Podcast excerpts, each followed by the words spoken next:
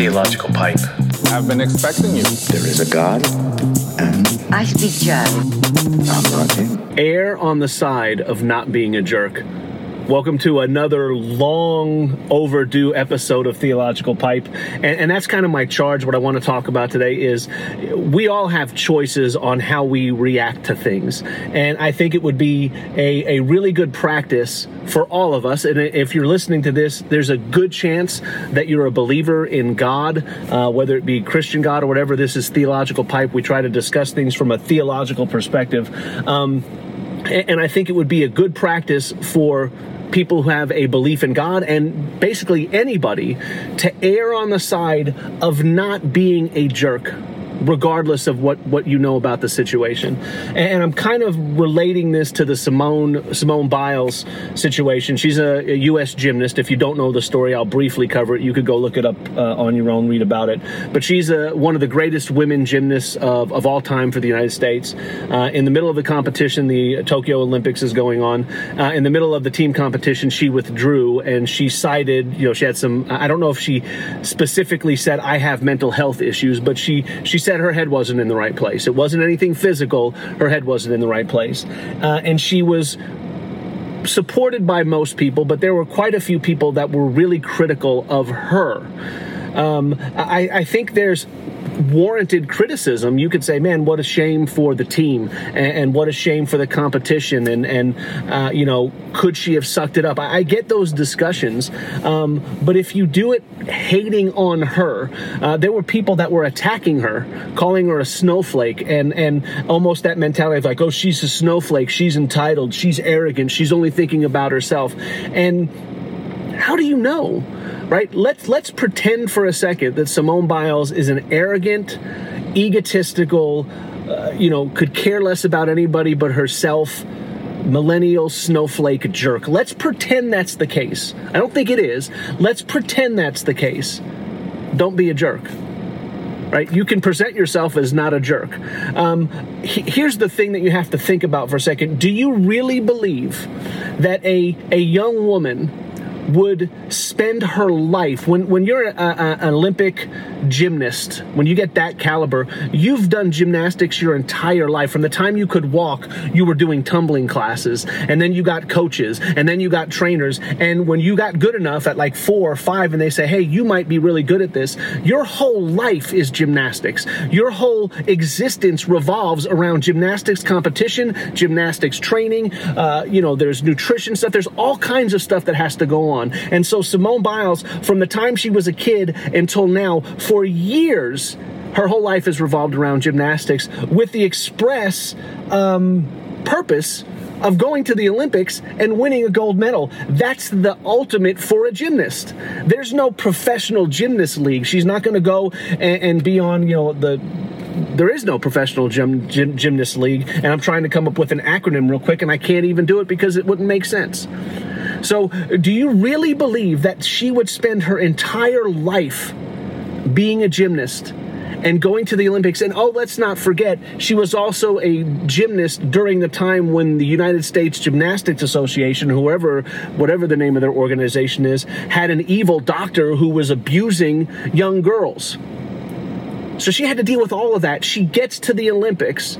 She's in the competition and she has to withdraw because she's having some issues with her mental health.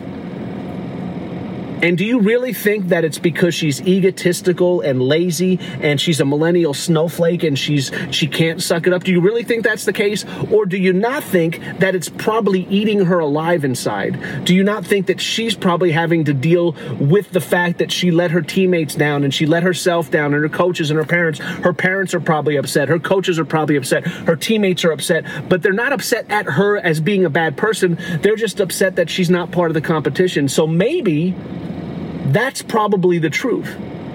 Right? And again, even if it's not, even if she is the egotistical, lazy, millennial snowflake that some people like to throw around, even if that's the case, you don't have to be a jerk but you still shouldn't be a jerk because she's probably dealing with things that we can only comprehend and uh, we can only we can only imagine again imagine reaching the pinnacle the pinnacle moment that your whole life has led up to and then you have to withdraw And again, some people say, like, well, she didn't have to withdraw. You're correct, she didn't have to.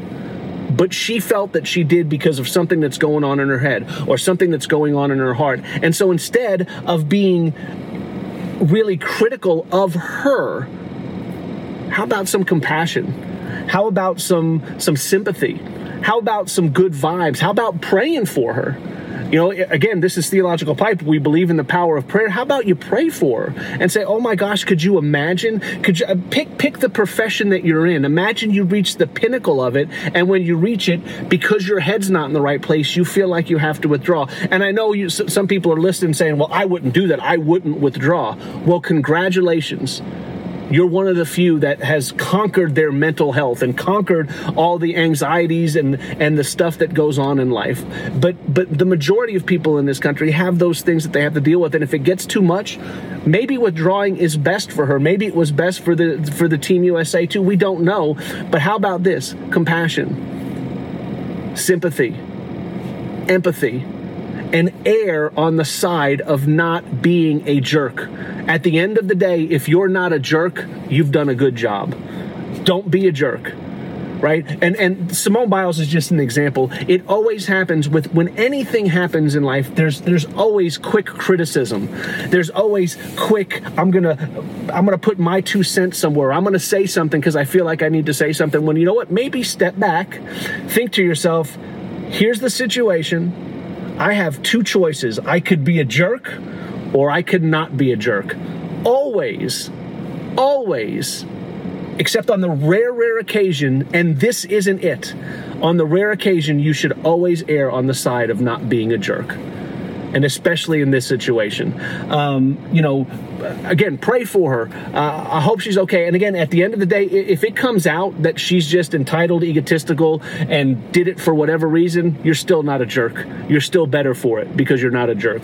So err on the side of not being a jerk. Theological Rock.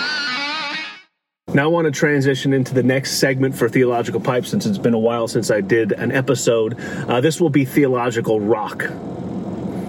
There is an incredible book uh, by Greg Renoff.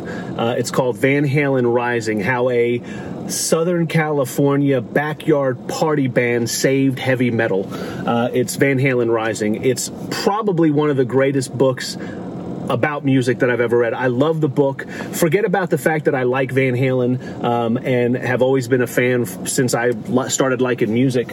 Uh, just as a book, the way it's written, the way it's been researched, it's just an incredible book. You get a start from from when these guys were in like middle school. David Lee Roth, uh, Michael Anthony, uh, Alex Van Halen, and Eddie Van Halen. Uh, you get a really really good idea of how they became musicians. There's just such incredible incredible stories about Eddie Van Halen Halen's parents uh, and Alex Van Halen's parents, and how David Lee Roth and a- Eddie Van Halen and their bands were like competitors and how they came together. Uh, it, it's well written, again, well researched. It's a great read. You feel like you're there, but it also feels like a, like a, a, news, like a like a scholarly book because again, there's so much research and so many different stories from different people that were there when it happened.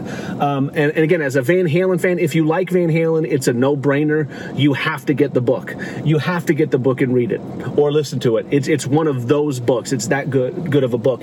If you just like music, you have to get the book. I, I love music. I've listened to or read autobiographies or biographies from er-, Eric Clapton and Flea, Paul Stanley, Elton John, Prince, Billy Joel, Sammy Hagar, and I love every single one of them because they're just great books about those artists. I love music. I love rock and roll. I think music is a gift from God. I've talked about that before in podcasts. But this book is probably the best written book that I've ever read because it, it, it's one of those books where as I'm reading it and I'm getting like halfway done, I'm done with the whole thing. But when I was about halfway done, I was starting to get sad because I knew I was going to finish the book soon and I would be not be able to read it anymore because it was that good of a book. Uh, I even tweeted the author on uh, on Twitter. You tweet people on Twitter.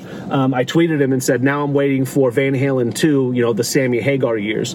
Um, he, he's just a great writer. It's a great book. It's well researched. And again, there's little nuggets in there that you find you're like, oh my gosh, I'll give you the best one or one of the ones that stood out for me. There's so many things. I came away with a, a, a greater respect for David Lee Roth than I had before. I always thought he was an arrogant, weird, spacey jerk, and he probably still is, maybe.